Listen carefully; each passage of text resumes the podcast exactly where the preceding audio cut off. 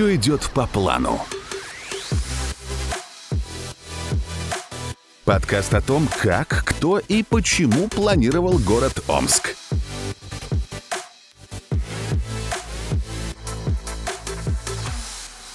Доброго дня. Это подкаст «Все идет по плану», подкаст «Трамплин Медиа», в котором мы исследуем причины, события, явления, которые придали нашему городу тот облик, который у него есть сейчас. Я сейчас нахожусь в очень необычном месте, такое странное ощущение, как будто те люди, которые принимали в свое время решения в 18-19 веке о том, каким должен быть Омск, собрались здесь вокруг меня.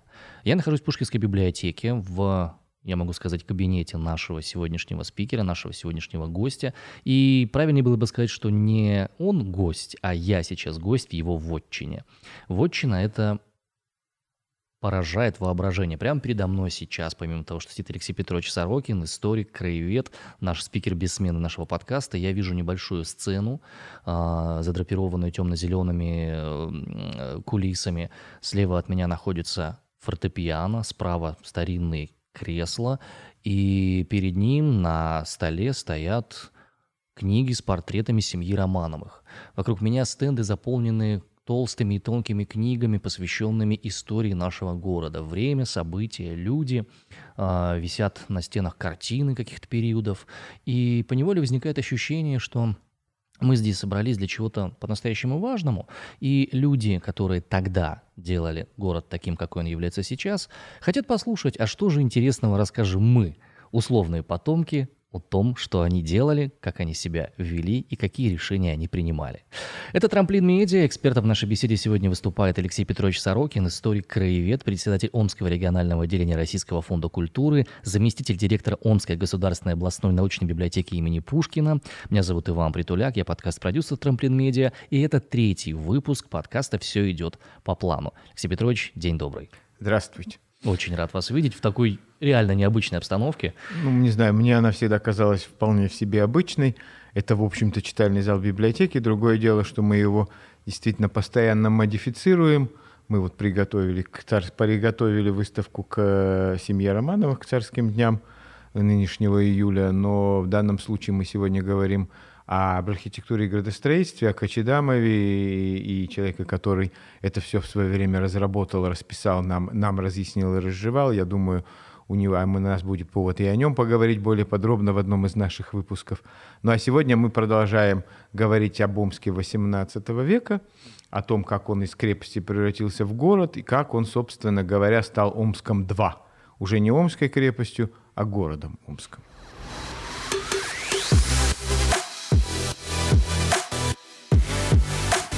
Внимательно. Первая история у нас связана с тем, что Омск, помимо того, что Шпрингер выстрелил крепость, он стал прирастать форштатами. Давайте определимся, что такое форштадт, э, откуда они взялись и какие были самые первые, которые достроили Омск и захватили еще больше территории. Ну, э, дело в том, что Омск представляет собой не, не исключительно уникальное явление. Многие города в основе своей имеют крепость. Есть города-заводы, есть города-порты, а есть города-столицы, хотя они тоже, как правило, имеют в основе своей крепости, уже далеко ходить, и Кремль, и Петропавловская крепость. Есть города-крепости. Вот Омск принадлежит к числу городов-крепостей, такие как, например, Оренбург. У Оренбурга тоже аналогичная Шпрингеровской крепости, она тоже в, в основе, э, так сказать, градостроительной планировки Оренбурга. Я специально сравниваю скажем, не с Иркутском, не с Томском э, и даже не с Тобольском, где все-таки были остроги 17 века, а с Оренбургом, который, э, крепость которого сохранилась гораздо хуже, чем наш, точнее говоря, если судить по планам, я в Оренбурге не был, то она не сохранилась вообще. Но, э, тем не менее, это, э, так сказать, период примерно один и тот же. И вот и Омского Оренбурга крепость дала определенный отпечаток на будущую планировку и на то, как город разрастался и развивался. И она это, он, он этот отпечаток, не столько в архитектуре, не только в архитектуре, сколько именно в градостроительной сети, он считывается на современном плане города – а теперь уже, так сказать, из дрона, из дубльгиса, из любого, так сказать, нового источника, он считывается, в общем-то, и сейчас, в начале 21 века, что уж говорить о 19 и 20 веке, когда крепость все равно продолжала оставаться градостроительным ядром.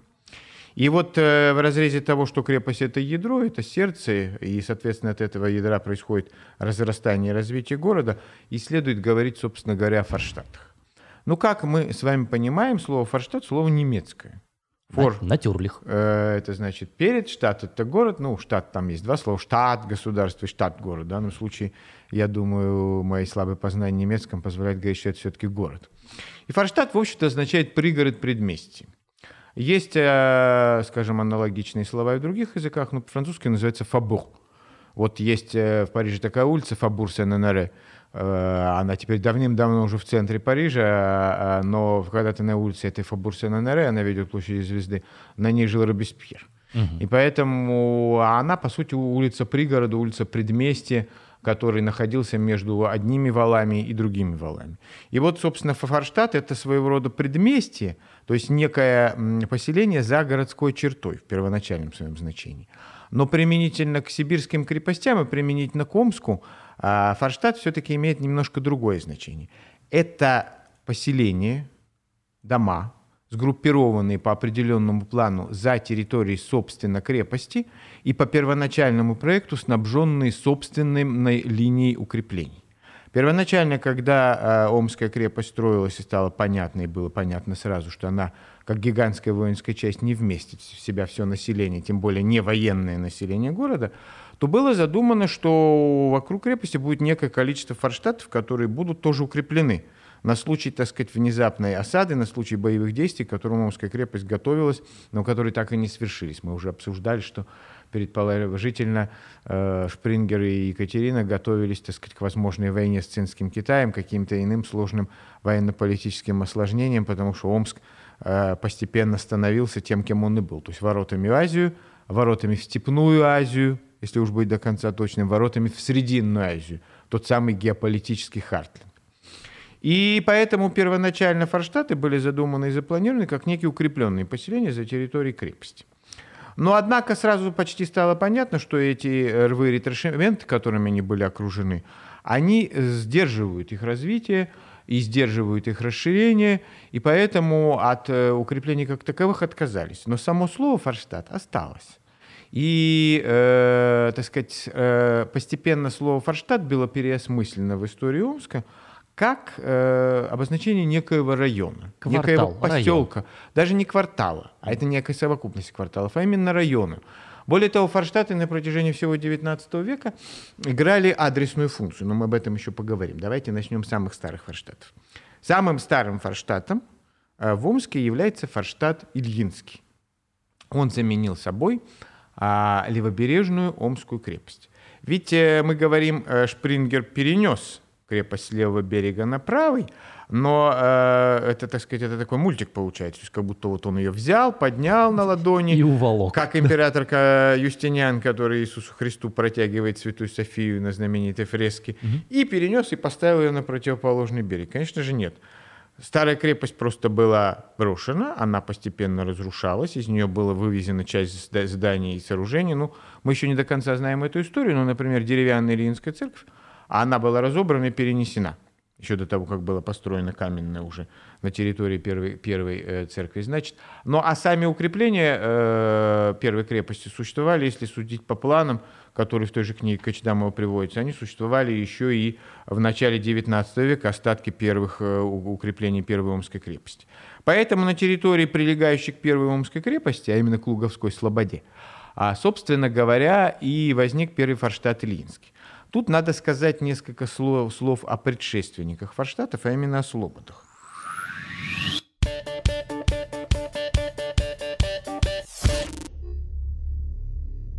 Дело в том, что на военное население э, Омска, оно возникло еще до строительства Шпрингером Второй Омской крепости, оно возникло как раз еще в эпоху Первой Омской крепости. И поскольку крестьяне, казаки и сильные поселенцы а, стали селиться за территорией крепости, то их, так сказать, немногочисленные дома, они тоже были сгруппированы в определенные кварталы и объединены в так называемые слободы. Кочедамов, и Колесников, а больше, пожалуй, никто, по архивным документам называют четыре слободы. Луговскую, Губину и Омскую. Причем Омская и Губина... А четвертая? А, курганная. Угу. Но дело в том, что тут уже возникает вопрос, Омская и Курганная это одна и та же или не одна и та же. В общем, э, Кочедамов размещает одну слоботу Луговскую на левом берегу Ами и три, Омскую, Губину и Курганную, на правом.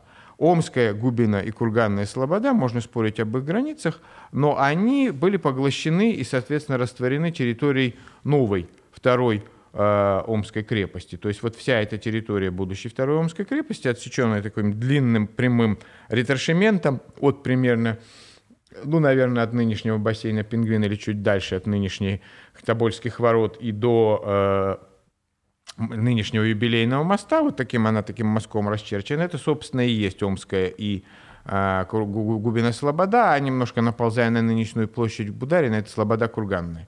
Более интересна Луговская Слобода, в том числе потому, что она и была более густо заселена, и потому что она была в свое время брендирована известным омским рестораном, и к этому руку Иван Павлович Шихатов приложил в свое время, и ваш покорный слуга, когда Наталья к нам обратилась с вопросом о том, как бы ей назвать ресторан, чтобы он имел отношение к истории Омска, вот Иван Павлович, я предлагал как, с каким-то таким более э, регулярным, что ли, мышлением, я предлагал назвать Ильинский Форштадт. Но вот слово Форштадт, как что-то такое иноязычное немецкое послушалось, и вот Луговская слобода с тех пор стала брендом.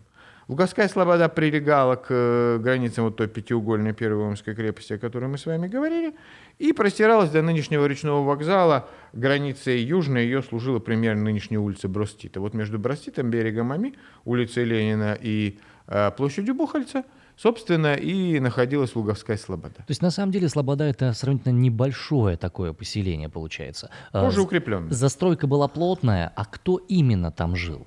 Вот кто там были? Там были те люди, которых сюда переслали, там были казаки, там были э, женщины, которых сюда забрасывали, там были какие-то локальные крестьяне, которые сюда... Вокруг крепости всегда формируется не, не военное население, потому что оно обслуживает крепость, оно, э, собственно говоря, а, э, так сказать, и здесь ему жить безопаснее. Поэтому я думаю, если я не сильно ошибусь, что это были отставные солдаты, крестьяне, казаки и сильно поселенцы.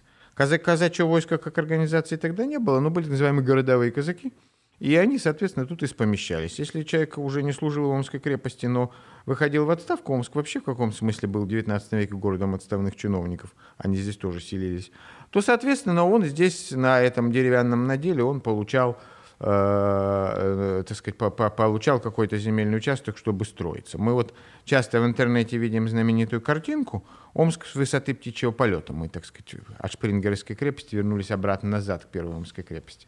А этот рисунок, он нарисован а, архитектором и художником Виктором Ильичем Кочедамовым, и на нем это Луговская слобода с центральной Срединной улицы, примерно совпадающей с нынешней улицей Лермонтова с огородами. Она, так сказать, просматривается. Ее Рикачедамов реконструировал с помощью караша, карандаша, он ее в аксонометрию в 3D поднял, так сказать, с помощью своего мастерства архитектора и художника. И, э, так сказать, из планов, из этих пятен э, квадратных и, так сказать, многоугольных бесформенных пятен кварталов застройки, он сделал из нее, из нее реальный квартал, реальную трехмерную модель. И вот, собственно говоря, э, я столько времени посвятил Луговской слободе, потому что у Луговской слободы есть определенная загадка. Она же не... не и, если Губина и Омская были практически заброшены до того, как туда э, Спрингер перенес крепость, причина тоже понятна.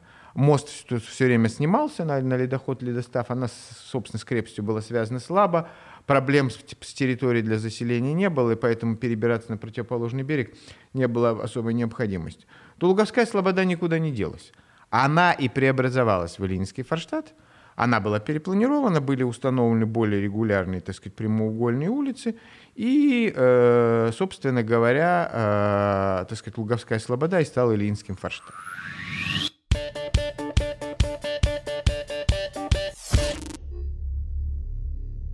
Вот тут надо, кстати, поговорить о регулярной прямоугольной планировке. Мы говорили о том, насколько э, в предыдущем подкасте, насколько Шпрингеровская крепость представляет собой такой сложный полигональный организм, который представляет собой не только укрепление, но еще и некую философскую концепцию. Она тоже расчерчена под прямым углом улицами и переулками.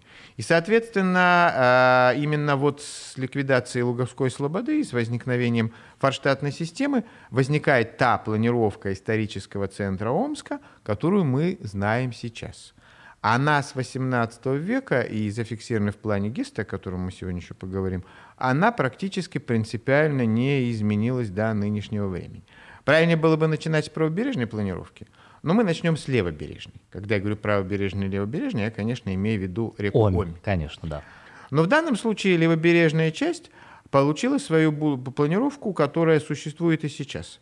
Илинский Форштадт был рассечен улицами под прямым углом. Одни из них шли почти точно с севера на юг, а другие с запада на восток. То есть север на юг – это значит от Иртыша в сторону степи, так по-нынешнему сказать, в сторону железнодорожного вокзала. А с запада на восток – это значит от Иртыша в сторону параллельно десятилетию октября нынешнему. Соответственно, вот это прямо, прямоугольное пересечение, оно и, и породило регулярную планировку форштатов левого берега Ами, которая, в общем-то, принципиально не изменилась и до нынешнего времени. И когда Омск разостался на юг и восток, здесь, на левом берегу, мне, так сказать, по-старому сказать, в Куйбышевском части Ленинского и Октябрьского районов, то он просто эту планировку клонировал дальше, ее, так сказать, э, циркулем и линейкой, откладывая на восток и юг. Продолжал, соответственно, да? Поэтому э, отсюда и сложилась эта панемическая сеть, и, и мы знаем э, часть э, улиц, так сказать, вертикальных, будем так их называть, то есть которые идут с севера на юг, и часть улиц горизонтальных. И даже одна из улиц носит гордое название старейшей улицы Омска, это улица Ильинская она же Льва Толстого, она же Вера Засульчина, который недавно появился вот этот э, разновысокий, так мягко скажем, небоскреб. Угу. А, и э, хотя э, можно спорить о том, что, может быть, старейшие улицы в Омске, они все-таки на территории крепости, но я думаю, что Ильинская улица, носящая свое имя от Ильинского форштата, она по праву является одной из старейших улиц Омска. И вот она, градостроительная сеть этой части. Ильинский форштадт на самом деле сам по себе небольшой. Он практически, как я уже говорил, совпадает с Луговской слободой. Его северная граница – это берег Ами, его восточная граница – это примерно район Театральной площади, а его южная граница – это так называемая э, улица Новая или улица Чкалова. Ну, тогда она была новая, сейчас, чтобы никого не путать, это улица Чкалова. Вот Чкалова, проспект Маркса – и э, берег Ами, берег Иртыша, вот это и есть весь Ильинский Форштадт. Прям, скажем, не очень большой объем. Соответственно, там и внутри него и улицы э, Дворцовая Ленина, Костельная Рабфаковская, которую сейчас мало кто подозревает, и пересекающие ее горизонтальные, то есть меридиональные улицы с запада на восток, то есть Брустит профессиональная, она же улица Бухальца, Лермонтова, эта часть улицы Лермонтова, кстати, называлась Николаевской. И, э, значит, собственно, сама новая, сама новая Чкалова. И с, э, вот она, собственно, и вся сеть кварталов Ильинского форштадта. Вот тебе вся Луговская слобода.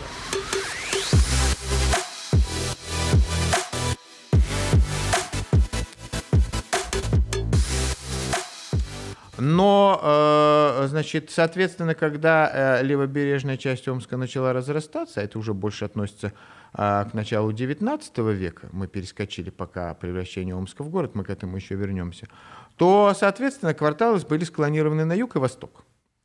На востоке образовалось поселение, которое получило название Новая Слобода.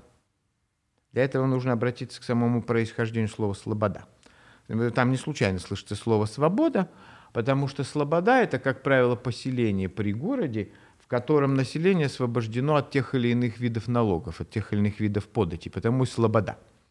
И хотя Омск город служил, и в нем посадское, как тогда говорили, Э, мещанское население, то есть, собственно, городское население формировалось очень медленно и очень мучительно еще.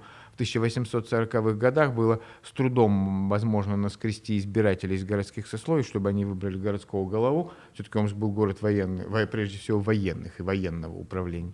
Э, тем не менее, э, само слово по себе прижилось, прижилось настолько, что а вот тот, по, тот район деревянного зодчества, который еще архитектор Каримов хотел сохранить, а, и который понемножку, так сказать, исчезает, но все же мы надеемся, что он останется, получил название «Казачья Слобода», сочетая в себе название двух форштатов – Новослободского и, собственно, Казачьего. И вот Новая Слобода, распространяясь на восток вдоль э, нынешней улицы 10 лет октября, вдоль будущей полицейской Думской, она не сразу получила такое название, а, значит, э, этот форштадт получил наименование Новослободского. Но он уже форштатом стал по инерции, потому что единственным полноценным форштатом был как раз Ильинский. Он в конце 19-18 века был окружен Илинским ретрошементом, даже с некоторыми выступами, бастионами. И потом в нем были, так сказать, проломы, проезды, как, как ворота. Но потом уже к началу 19 века в ретрошементе не стало нужды, и, собственно, за пределами этого ретрошемента к северу и возникла Новая Слобода, а к югу еще один форштадт – Казачий. Начало о Новослободском. Новослободской форштадт а, сохранился в омской топонимике в названии Слободского рынка. Мы с вами уже помним это достаточно смутно, а вот мечи со стажем еще помнят в границах э, десятилетия второй линии улицы Куйбышева. Э, птичий рынок. Мы сейчас для нас с вами это больше хитрый рынок, хотя я в детстве еще ходил на этот. И вот, собственно говоря, именно в названиях рынков и, сохранялись названия омских форштадтов. Итак, Слободской форштадт – Новослободской, потому что Новая Слобода, или Слободской, как его называли позже. Сейчас он еще сохраняется название Слободской улицы, которая тянется мимо точки кипения на юг э, в сторону, э, так сказать, улицы Лермонтова. И, э, собственно говоря, он потом развивался и расширялся, и разросся до самой улицы 10 линии, до Акмолинской, до нынешнего Богдана Хмельницкого. Все, кто живут между Богдана Хмельницкого, а Лермонтова, а это была граница Новослободского форштата здесь, и, э, так сказать, улицы проспекта Маркса могут гордиться, что они живут на территории Новослободского форштата по состоянию на начало 20 -го.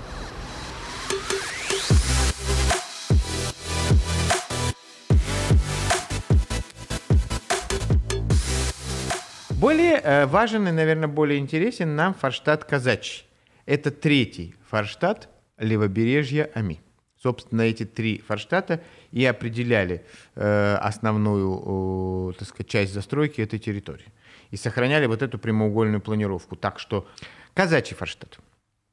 Казачий форштадт существовал в границах от улицы Новой, то бишь Чкалова, Далее на юг, в принципе, вплоть до Ленинградской нынешней площади, то есть до улицы Перевозной, где много лет и десятилетий существовал перевоз на левобережье Иртыша, то бишь паром – а, и на восток до улицы Куйбышева. Вот улица Куйбышева, она же э, первая линия, она же скаковая по ипподрому, она и служила восточной границей казачьего форштадта. Казачий форштадт получил свое название так не случайно. И он тоже, как и Слободской, сохранил свое название в рынке – старейшем нынешнем Казачок. сохранившемся рынке, казачке, в казачьем рынке, который с начала э, середины 19 века свое местоположение практически не меняет. Он только чуть-чуть сдвинулся, он раньше занимал более, более, более, большее количество пространства.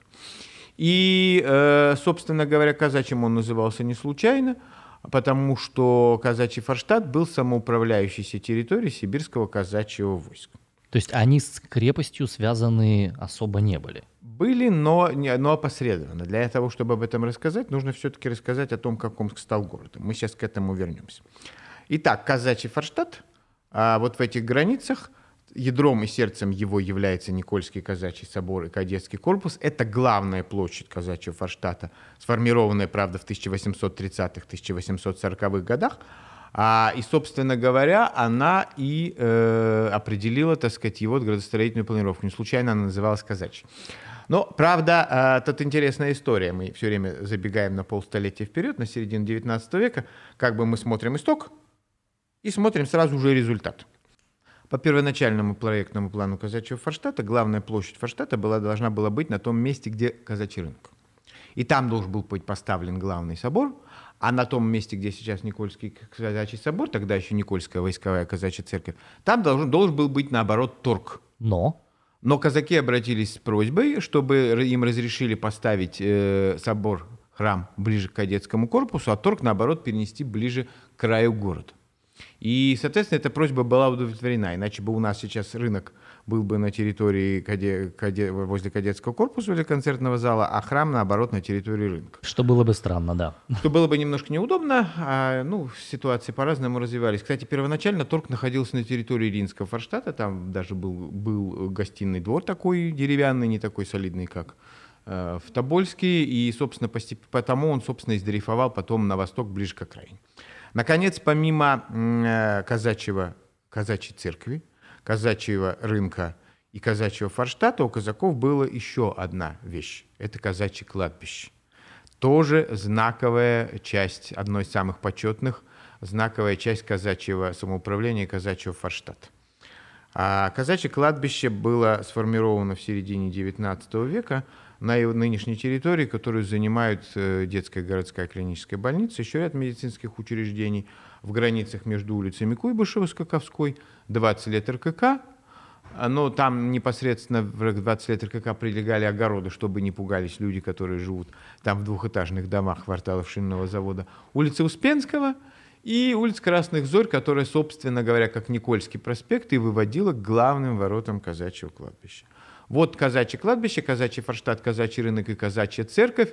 Вот полностью инфраструктура казачьего форштата, которая для казачий форштадт полностью автономизировала, авторкизировала, так сказать, чучхе такое своего рода, которое позволяло казакам быть независимым от городского начальства, отчасти от губернского начальства и, собственно, от Омской крепости. Теперь почему так произошло?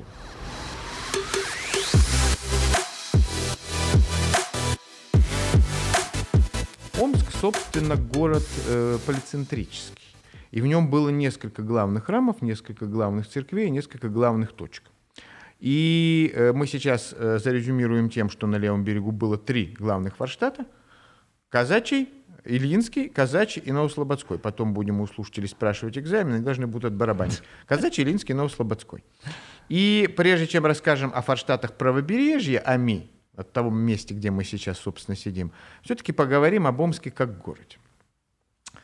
Мы э, привыкли уже, э, причем это было сделано не сейчас, а в начале 20 века, праздновать э, день рождения Омска, отсчитывать его от основания первой, первоначальной старой Омской крепости, чтобы не вступать в дискуссию о том, первая, а вторая она или третья.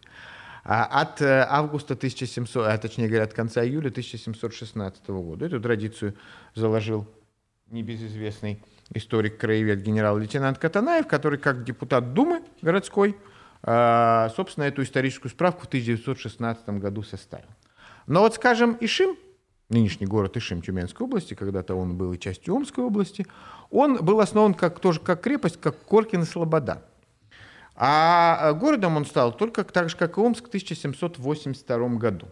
И ишимцы совершенно спокойно празднуют свой, свой юбилей от 1782 года. Кстати говоря, когда э, Омск праздновал свой вообще первый юбилей в истории, а это было в 1882 году, он праздновал столетие города. А потом в 1916 уже сразу 200-летие. Ну, это так нормально, это так распространено. Дело в том, что в 1882 году было 300-летие присоединения Сибири. Ну и решили совместить 300 лет Ермаку, 100 лет городу Омску, как раз образовал степное генерал-губернатство в этом же 1882 году. В общем, год по себе был знаменатель. Как единый день голосования, да, все В общем, да. Ну и э, Омск, может быть, никогда бы не стать и городом, если бы не определенная политика императрицы Екатерины.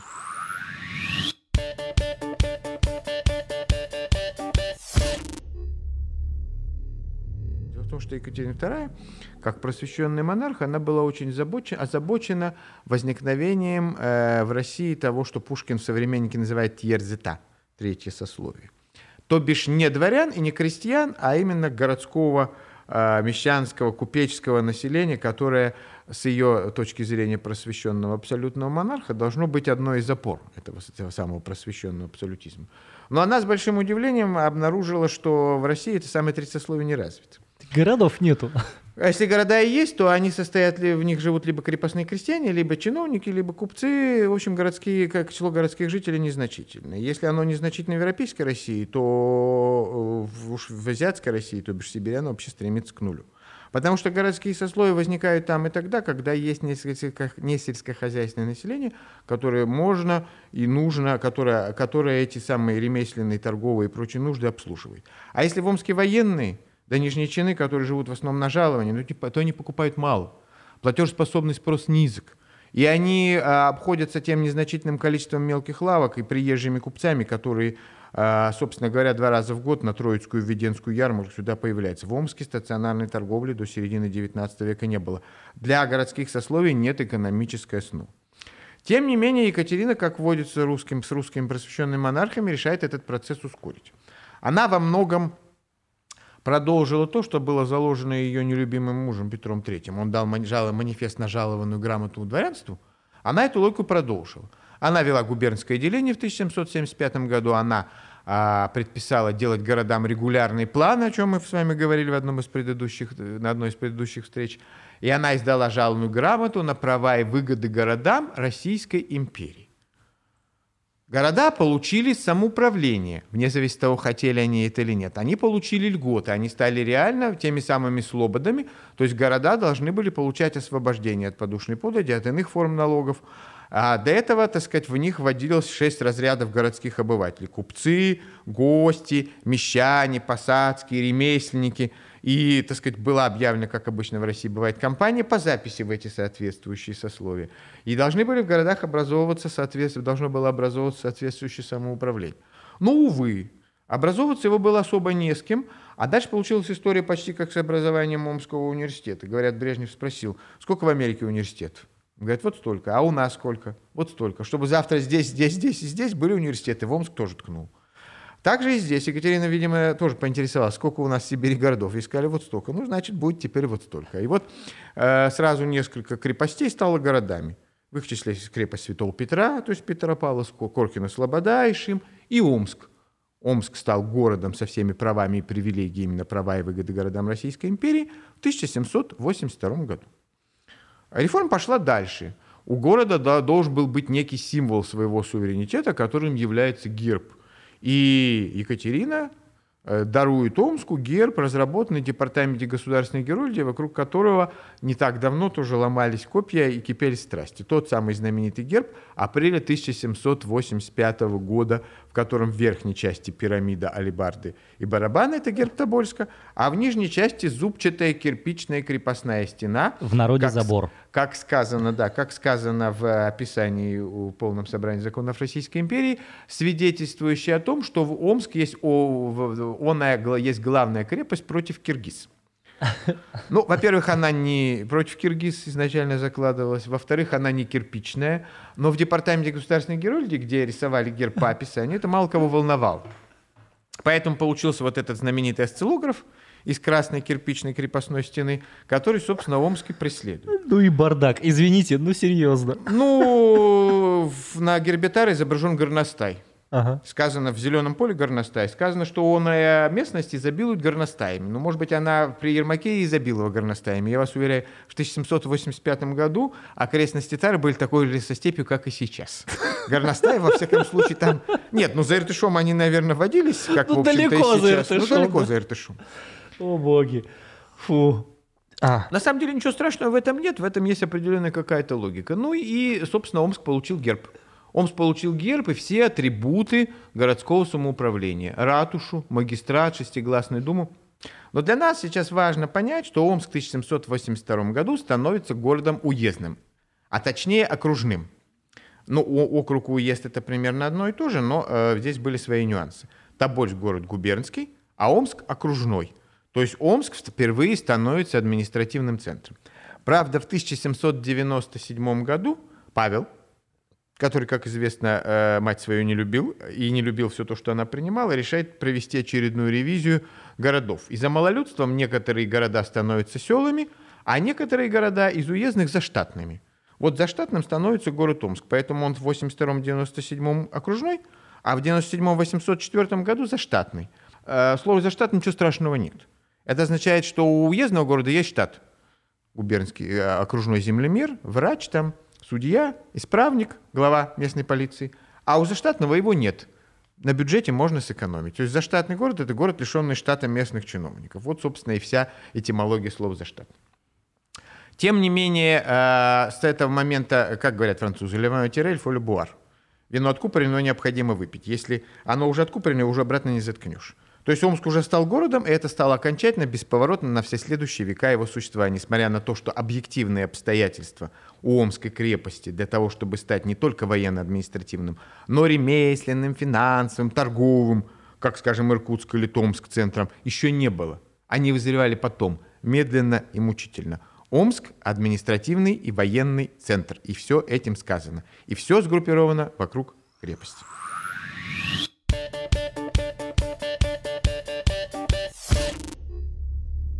Я предлагаю сейчас нам сделать небольшую паузу, э, небольшой перерыв. На этом мы завершим наш этот выпуск подкаста. мы продолжим правобережными форштатами и, собственно говоря, придем к регуля... плану регулярного города Гесты, о том, как, как, какой город-сад должен был возникнуть в 19 веке и как это представляли себе, опять же, в Петербурге, в Царском селе. Продукция «Трамплин Медиа».